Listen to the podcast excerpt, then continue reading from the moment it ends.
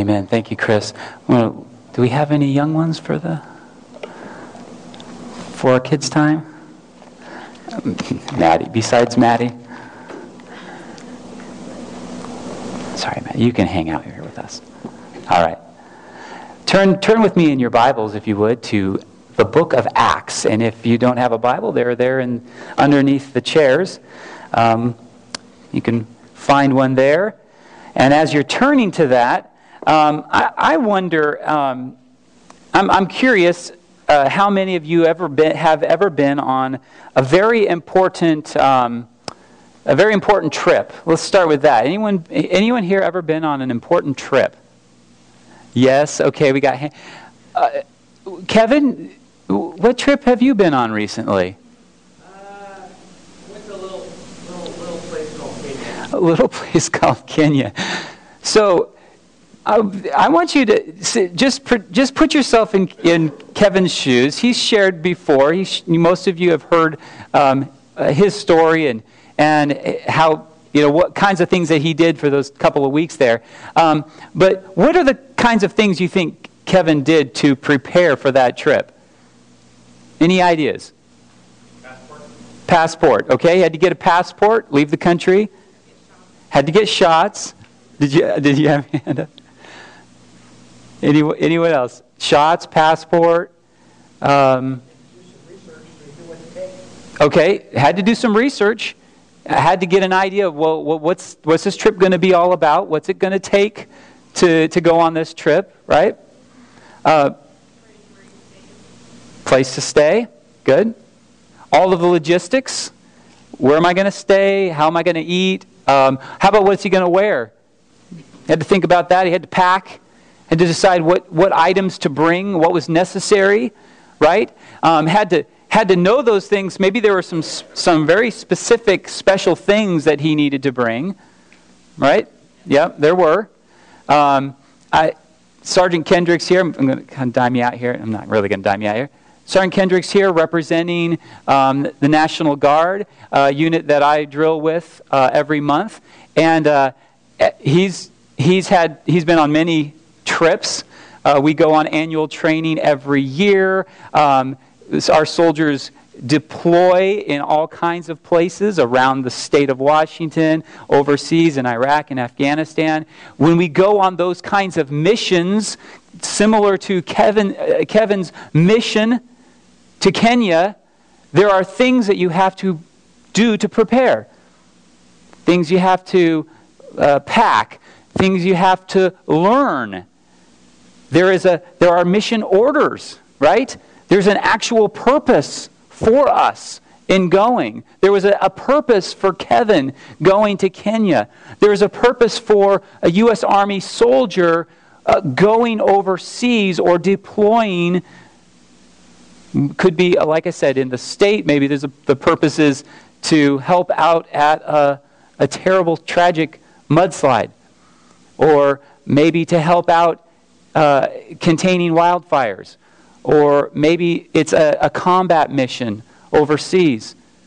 There's a purpose, there's a mission, right? And it takes preparation.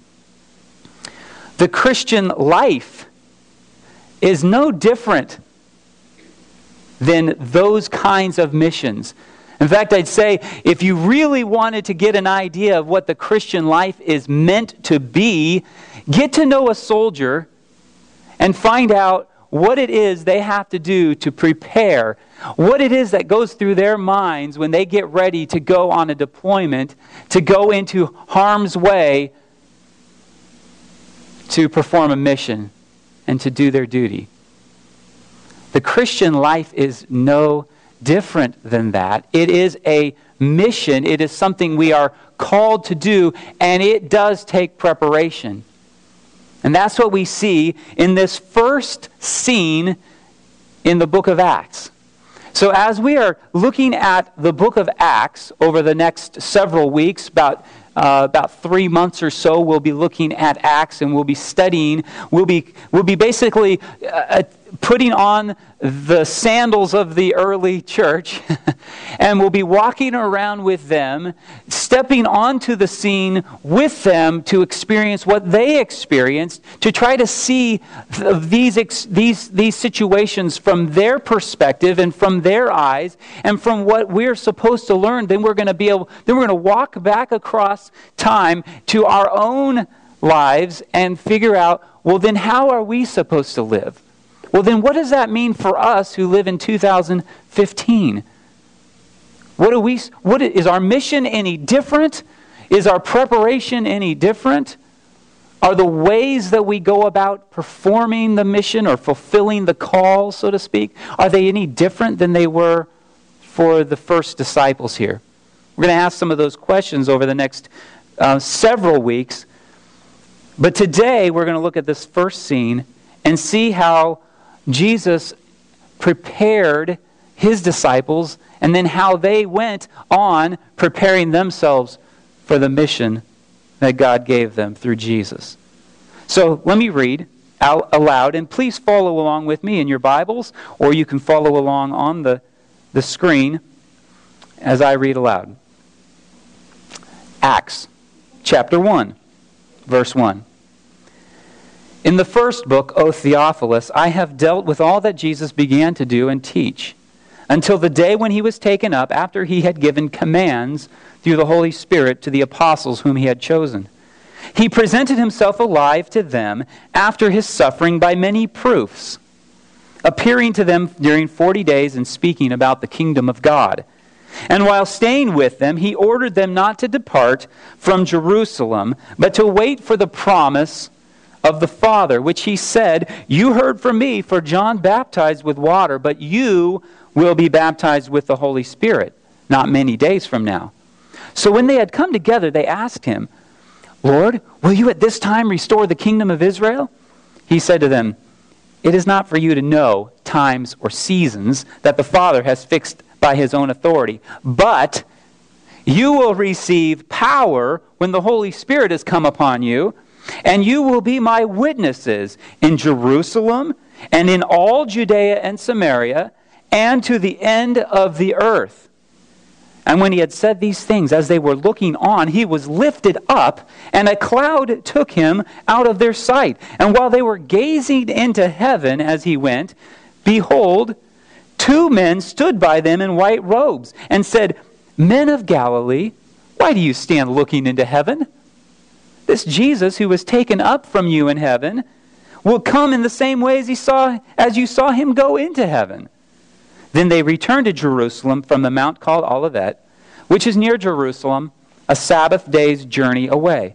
And when they had entered, they went up to the upper room where they were staying Peter and John and James and Andrew, Philip and Thomas, Bartholomew and Matthew, James the son of Alphaeus and Simon the Zealot and Judas, the son of James, all these with one accord were devoting themselves to prayer, together with the women and Mary, the mother of Jesus, and his brothers.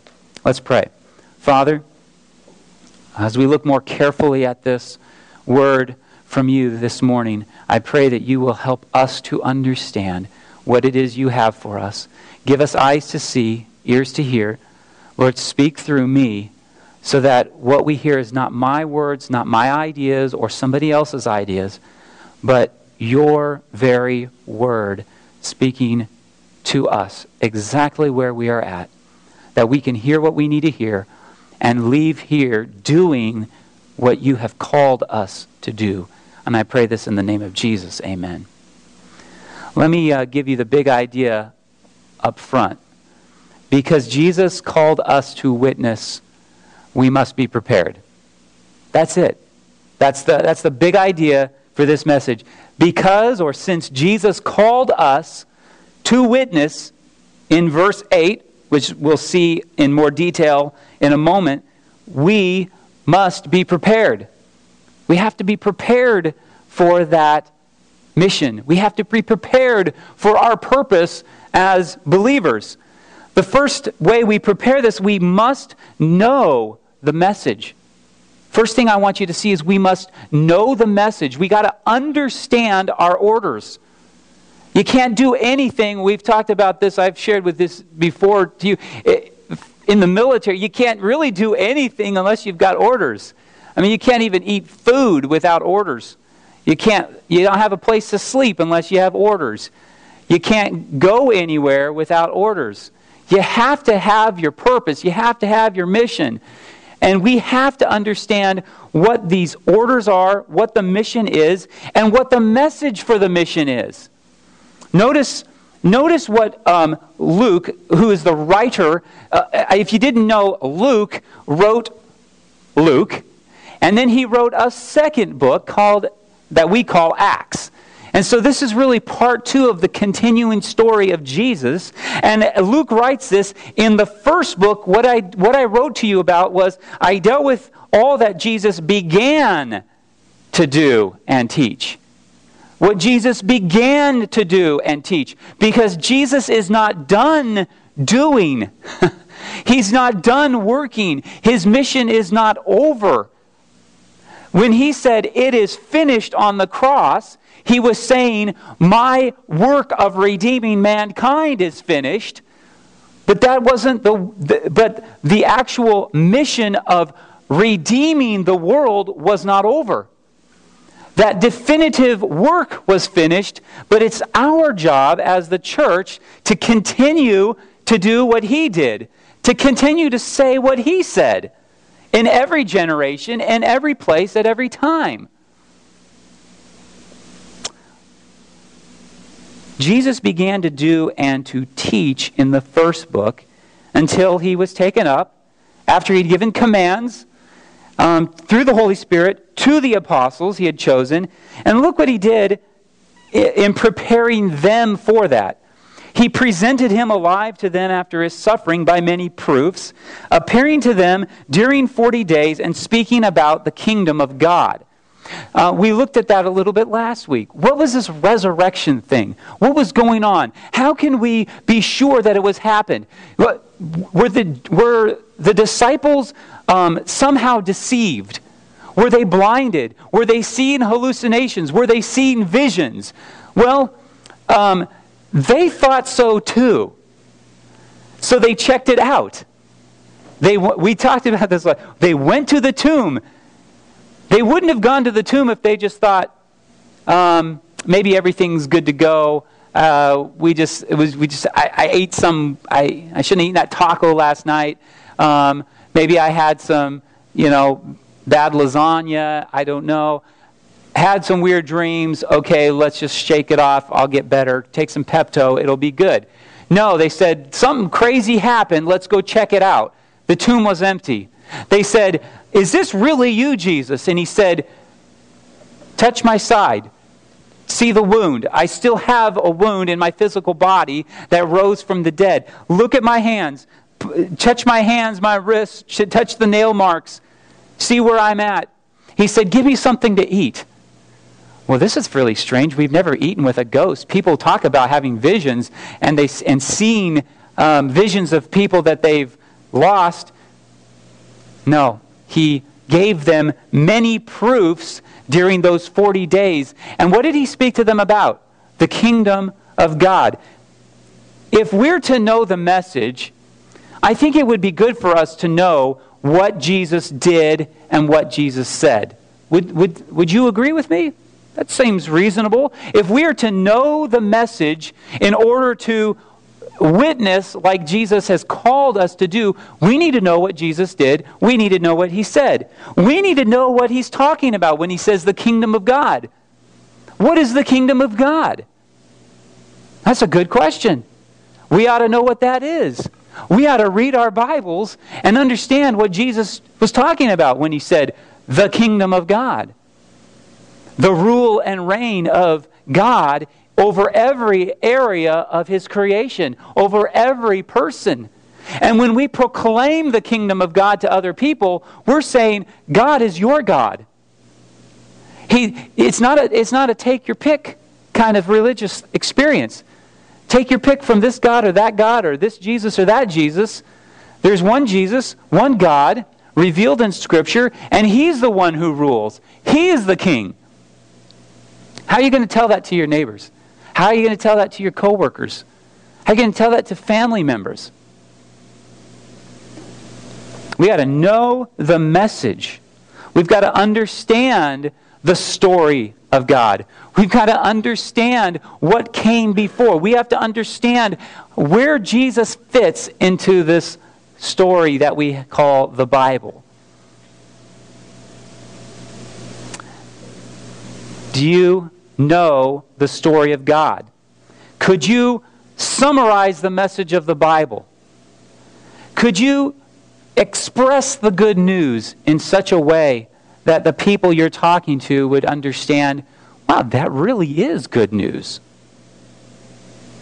Could you answer the question when somebody comes to you and says, Why do you have hope? Why do you have joy in the circumstances of your life? It's all about understanding the message. And the message is God's Word. By knowing God's Word, by knowing the Bible, by saturating ourselves in God's Word, we are going to know the message. We are going to be prepared for the witness, for every opportunity to give a reason, to give an answer for the hope that is in us.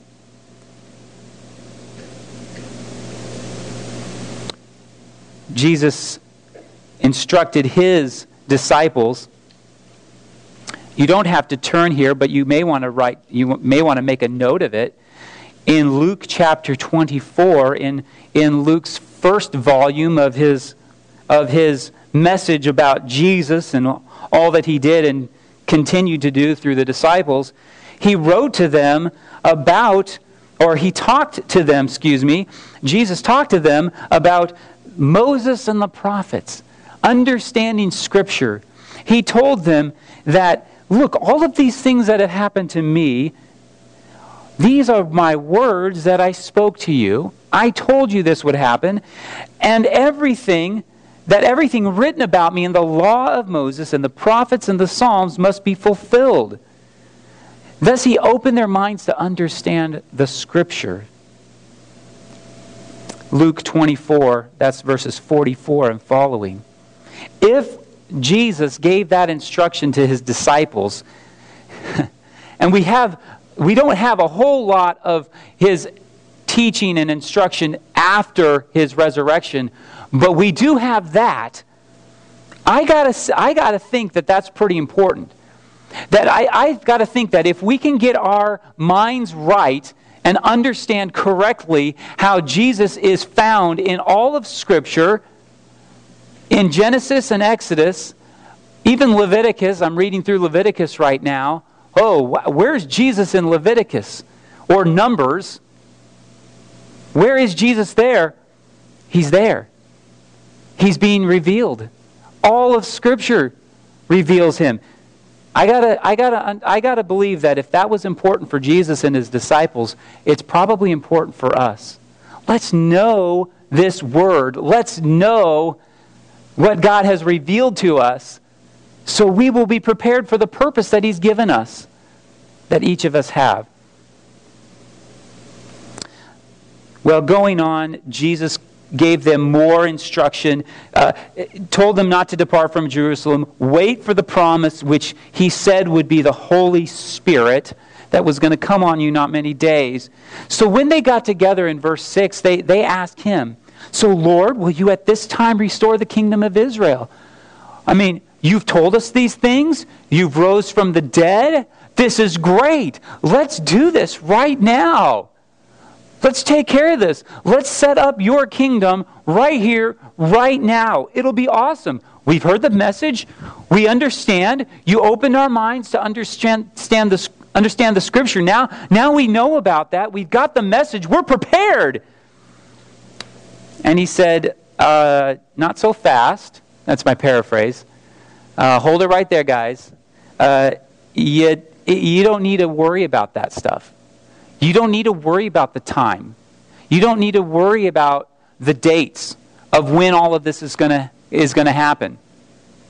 incidentally, or, or sidebar there, is that, boy, when we start, when we start getting into like, um, Jesus is going to come back after so many certain kinds of moons, or that once this happens or that happens, um, once we have this nation set up and once we have this person in place and this person in power oh and it's going to happen. It's it, there we can we can we can count the times. We can look at the seasons. And and we know for sure that a lot of people have set dates. A lot of people have looked at times and seasons for when God was going to fulfill his kingdom promises it's happened all throughout history, and they've all been wrong. Jesus said, It's not for you to get all worked up about those kinds of things. But here's what you're supposed to do. Verse 8 starts with the word but. In fact, I, I call this one of the big buts of the Bible. Um, it's the Greek word alla, which is a very significant a very, very significant and important word in the Greek language. It means uh, no, uh, this. you, here's what's going to happen you will receive power. You will receive power. I, I want us to know our Bibles. I want us to know Scripture. I want us to be, I want us to read every word of our Bibles. And we should, we need to know the message that we have. But knowing is only part of it. We need to be empowered. We need to be empowered to use it rightly, to use it generously and graciously and lovingly as Paul said to the Ephesians, speaking the truth in love. It's great to have the truth, and we have, if we don't have the truth, we don't have anything. It's the foundation. We try to love people without the truth. We're loving them on a very, very unstable foundation, a foundation of nothing that will soon crumble away. But if we love them on a foundation of truth on God's Word, then we have something that will last, something that will be permanent, something that will be stable. Anyway, power. Power. Power when the Holy Spirit has come upon you. That's what we need. We need power. Um, what is this Holy Spirit power? How do we get it? Do we already have it? Maybe we'll just in a couple of weeks we'll get into what, well, what is this? And, and maybe a little more about how this power is manifested in our, in our lives.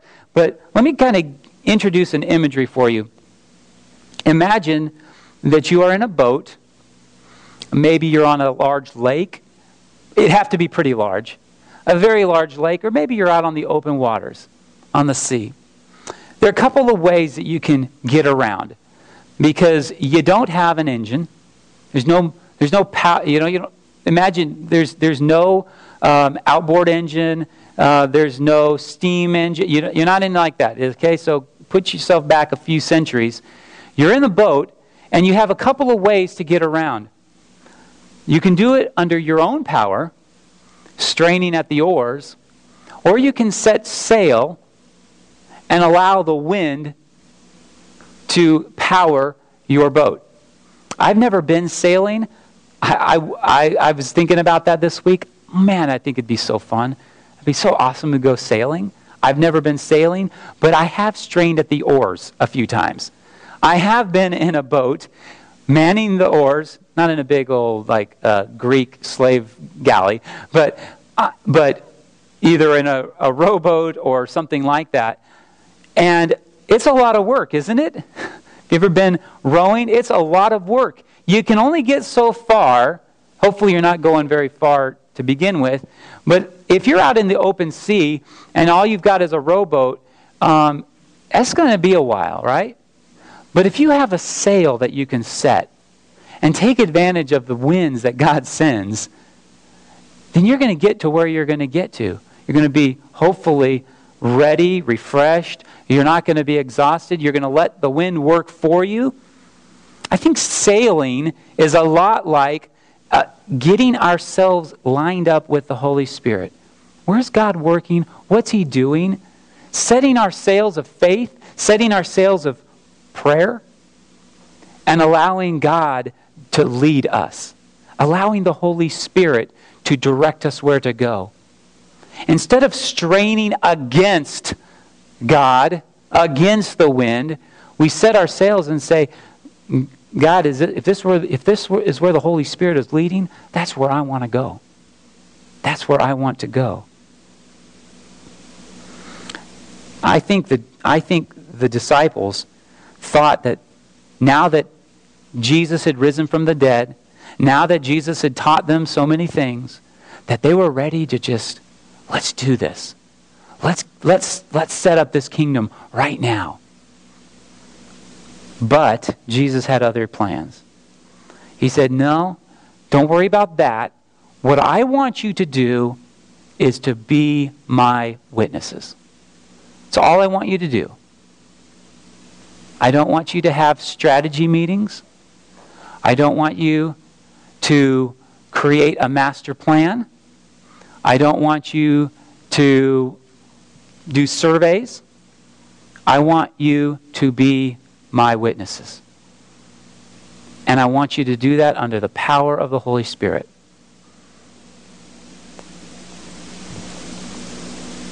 What's it going to take for us to be like that?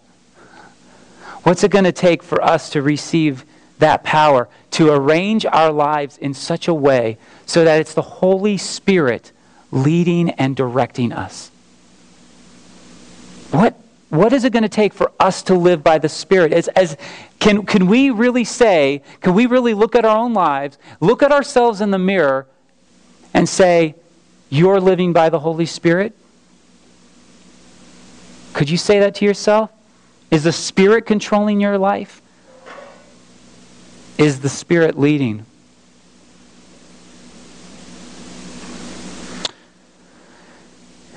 Jesus actually didn't leave them to just kind of figure this out and go, well, let's try to manufacture the Spirit. What he did next was probably surprising to them. I don't think they were anticipating this. It says that after he said these things, while they were looking at him and looking on and hanging out, chilling out on, Mount, on the Mount of Olives, he was lifted up into heaven, and a cloud covered him, and they, then they didn't see him again. What's going on here, Jesus? Why are you leaving us?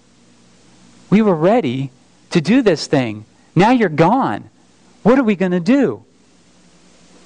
Later, they remembered his words that he said that are recorded in the Gospel of John Unless I go, then the Comforter, the Spirit, the Encourager, the one who's going to teach you and lead you and guide you and empower you, he can't come. Unless I go, he can't come. I, Jesus in his physical body, wouldn't it, wouldn't it be so great if he was right here, right now, and we could just see him and talk to him and be in his presence and follow him around like the disciples did? Wouldn't that be awesome? But the fact is, if he was doing that to us, how would he be doing that to the church in China? How would he be doing that to the church in Kenya? How would he be doing that to the church in Alabama? Or in the Middle East? Or in East Asia or in Europe. No, he left so he could send the Holy Spirit to be with us wherever we went. Which is why he, what he said, and lo, or behold, I am with you always, even to the ends of the age, or the ends of the world. I am going to be with you wherever you go. He had to go in order to send the Holy Spirit. And then we have confidence based on what the angels, these men in white robes, angelic beings, are saying. Why are you looking up into the, into the skies? Just like, just like they asked to the, the women, why are you why are you looking for the living among the dead? You're looking in the wrong place. Don't look, don't look in tombs for Jesus, and don't look up at the sky and just kind of gaze up there. Get busy. Get busy obeying. Get busy preparing to witness. Get busy preparing for the purpose that you have been called for. And that's what they did. They returned to Jerusalem. The disciples were there, 11 of them. We'll see what happened to the 12th in a moment. And what does it say in verse 14? Or we'll see, excuse me, next week we'll see what happened to the 12th. Verse 14, though, all these with one accord were devoting themselves to prayer together with the women and Mary, the mother of Jesus, and his brothers. That is one of the most significant verses of all of Acts. And it's most significant for us as we prepare. We must know the message, we must receive power from the Holy Spirit, but we must also be devoted to prayer, which is the very means of setting our sails and receiving the power of the Holy Spirit. Prayer. Prayer. Simply, in simplest terms, it's communicating with God. Communicating with God. I thought about this uh, this week about all of the ways that we communicate. Um, my girls love to text, especially my oldest. Um, I, it's hard to believe how many texts she sends every month. I get the records from the phone company, and I'm like, whoa, really? How's that possible? We can communicate with God. in fact, it's, it's, it's, as, it's as simple as texting to talk to God or picking up the phone and talking to God. I mean, we have that kind of access to Him. But I think a lot of times our prayer, our, our prayer ends up being insignificant little LOLs. you know, oh, we, we, we may think, well, God's always there. I can always text Him, I can always call Him. You know, He's there, He's with me. It's all good. We don't realize that prayer is not, is not so much access to God via text or email or phone, but it's coming into the presence of the King of the universe. There are times, I think, when we are right to just commune with God and speak to Him. He's our friend. Through Jesus, we have that kind of access to Him. But sometimes, folks, we need to get a little more serious about our prayers and realize that prayers are more like a teleporter that is transporting us directly into God's throne room. That's what prayer is. We're speaking to the King of the universe. And when, when it says that they were devoting themselves to prayer, the, the Greek is actually the prayer. There's that, there's that definite article that this was a significant experience for them. This wasn't just, hey, we're just kind of hanging out and we kind of talk to God when we feel like it. They devoted themselves to prayer. They devoted themselves to prayer. What would that mean for us to be devoted to the prayer? The experience of, of placing ourselves in the presence of God, getting our minds right, getting our hearts right, getting our bodies right, even. Because we are in the presence of the King of the universe. How often do you pray personally like that? I got to be honest with you. I don't pray like that very often. I don't. My wife, as you probably know, and if you don't, I'll tell you right now, she's a prayer warrior. She cares about prayer. She's the one reminding me we ought to pray about that. And and I and she rubs off on me sometimes and I and I say that kind of stuff too. and sometimes I don't and I need to, to have my prayer warrior wife remind me we ought to be on our knees. We ought to, we ought to be on our knees about that. We ought to be praying. We ought to be with one accord devoting ourselves to prayer. It needs to be a bigger part of our lives.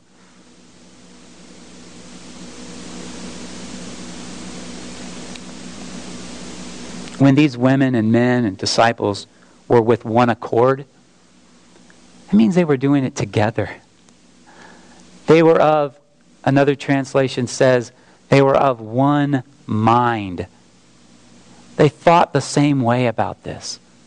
They had the same passion for it.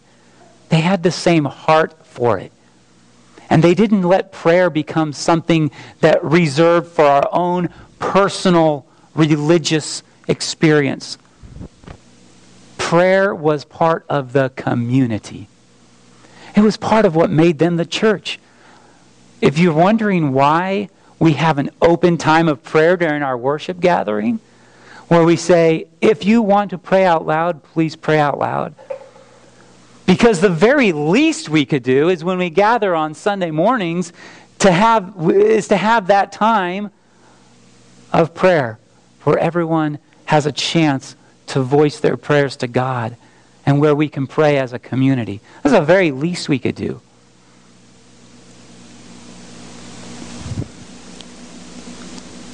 How can we be best prepared? Best prepared to be a witness. The title of our series through Acts is Witness. It's not necessarily how to be a witness, but it's we are witnesses. we are witnesses. We're either going to be good witnesses or we're going to be bad witnesses. We are either going to be prepared to witness or not. We must prepare by knowing the message. We must prepare by receiving power and through a relationship with Christ and through setting our sails of, of faith, but primarily through prayer. We must be devoted to prayer, people. We have to be devoted to prayer. I was thinking about how prayer has been used, um, not just in our own lives. I'm, I'm sure you can share moments and times when you prayed and God's answered those prayers, and um, but how prayer has been used throughout the years, throughout the history of the Christian church. Um, and I remembered a story that John Piper wrote about in his book, Desiring God, a book I would highly recommend. He tells a story from history of how prayer was used. One example of this. The uh, history, he says, testifies to the power of prayer as the prelude to spiritual awakening and missions advance. what's he, he's, what's he, what is he saying is, or what he's saying is, prayer is what you do to prepare for the mission, to prepare for witness. He said one example from New York City history. Approaching the middle of the 19th century, the glow of earlier religious awakenings had faded. There were awakenings in the 18th century, and the early 19th century, but by the mid 19th century, things were going back to status quo, going back to the norms. The city in New York, like most of America, was prosperous and felt little need to call to God. Hmm, does that sound like any city you know of? Then came the late 1850s, and then he quotes here from a, a record Secular and religious conditions combine to bring about a crash. The third great panic in American history swept away the giddy structure of speculative wealth. Thousands of merchants were forced to the wall as banks failed and railroads went into bankruptcy. Factories were shut down in vast numbers, thrown out of employment. New York City alone having 30,000 idle men At the time, that was a pretty big number. In October 1857, the hearts of the people were thoroughly weaned from speculation and uncertain gain, while hunger and despair stared them in the face. On the 1st of July, 1857, a quiet and zealous businessman named Jeremiah Lanphier took up an appointment as a city missionary in downtown New York. Lanphier was appointed by the North Church of the Dutch Reformed de- denomination. This church was suffering from depletion of membership due to the removal of the population from the downtown to the better residential headquarters, and the new city missionary was engaged to make diligent visitation in the immediate neighborhood with a view to enlisting church attendance among the floating population of the lower city. The Dutch consistory felt that it had appointed an ideal layman for the task in hand, and so it was. Burdened so by the need, Jeremiah Lanphier decided to invite others to join him in a noonday prayer meeting to be held on Wednesdays once a week. He therefore distributed a handbill, just a little flyer, put this little flyer out, and it said this. The title, the heading of the handbill was, How Often Shall We Pray? As often as the language of prayer is in my heart, as often as I see my need of prayer or of help, as often as I feel the power of temptation, as often as I am made sensible of any spiritual declension, um, declension, um, lowering of his spiritual fervor and excitement, or I feel the aggression of a worldly spirit. In prayer, we leave the business of time for that of eternity, and intercourse with men for intercourse with God. A day prayer meeting is held every Wednesday from 12 to 1 o'clock in the consistory building in the rear of, of the North Dutch Church, corner of Fulton and William Streets, entrance from Fulton and Ann Streets. The meeting is intended to give merchants, mechanics, clerks, strangers, and businessmen generally an opportunity to stop and call upon God and the perplexities incident to their respective avocations. It will continue for one hour, but it is also designed for those who may find it inconvenient to remain more than five or ten minutes, as well as for those who can spare the whole hour. In other words, come for five or ten minutes, or, or come for the whole hour. Accordingly, at 12 noon, 23rd September, 1857, the door opened, and the faithful Lanphier took his seat to await the response to his invitation. Five minutes went by. No one appeared. The missionary paced the room in a conflict of fear and faith. Ten minutes elapsed. Still no one came. Fifteen minutes passed. Lanphier was yet alone. Twenty minutes, twenty-five, thirty, and then at twelve thirty, a step was heard on the stairs, and the first person appeared. Then another and another and another until six people were present, and the prayer meeting began. On the following Wednesday, there were forty intercessors. Thus, in the first week of October 1857, it was decided to hold a meeting daily instead of weekly. Within six months, 10,000 businessmen were gathering daily for prayer in New York. And within two years, a million converts were added to the American churches. Undoubtedly, the greatest revival in New York's colorful history was sweeping the city, and it was of such an order to make the whole nation curious. There was no fanaticism, no hysteria, simply an incredible movement of the people to pray.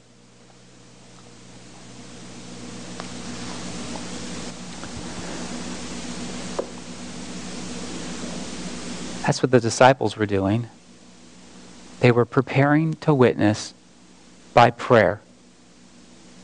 They were devoted. They were with one accord in prayer.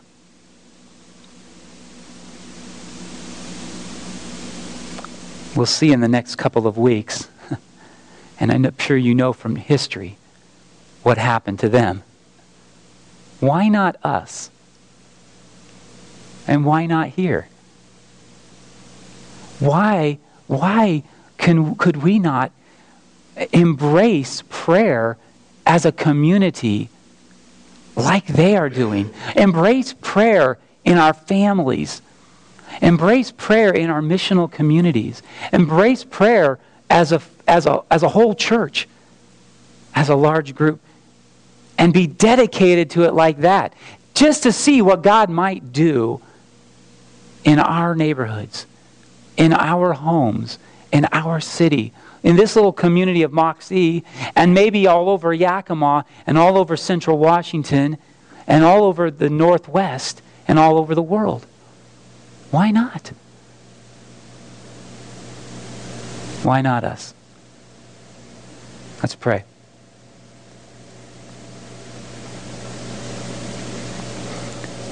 Heavenly Father, I just I ask you, God, to to do a work in us.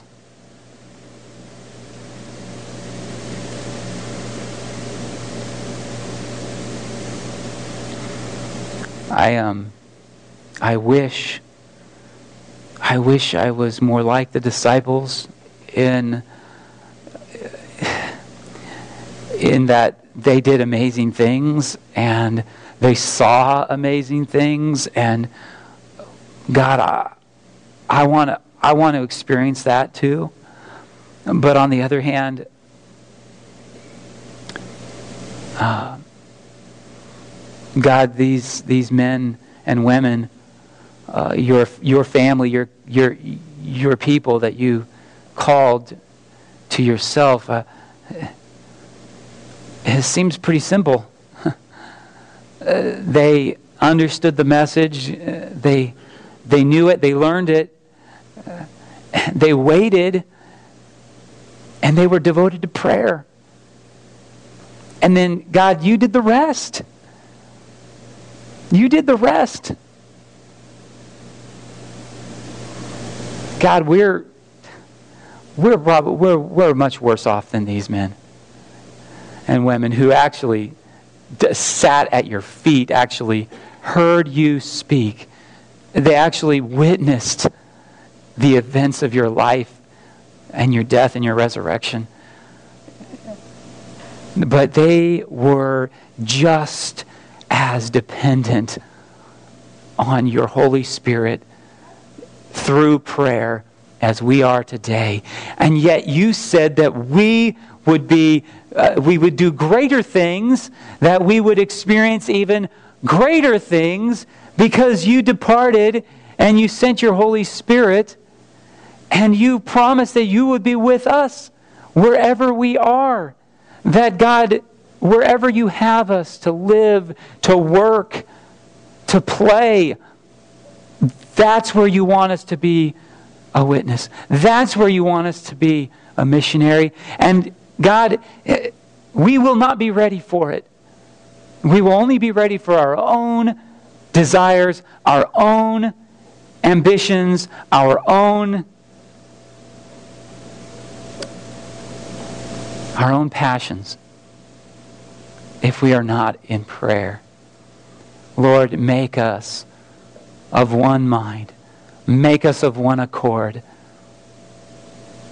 Devoted in prayer in every and every opportunity that we have to take advantage of in order to to experience the power that you want to give us. Father, we pray this in the name of Jesus. Amen.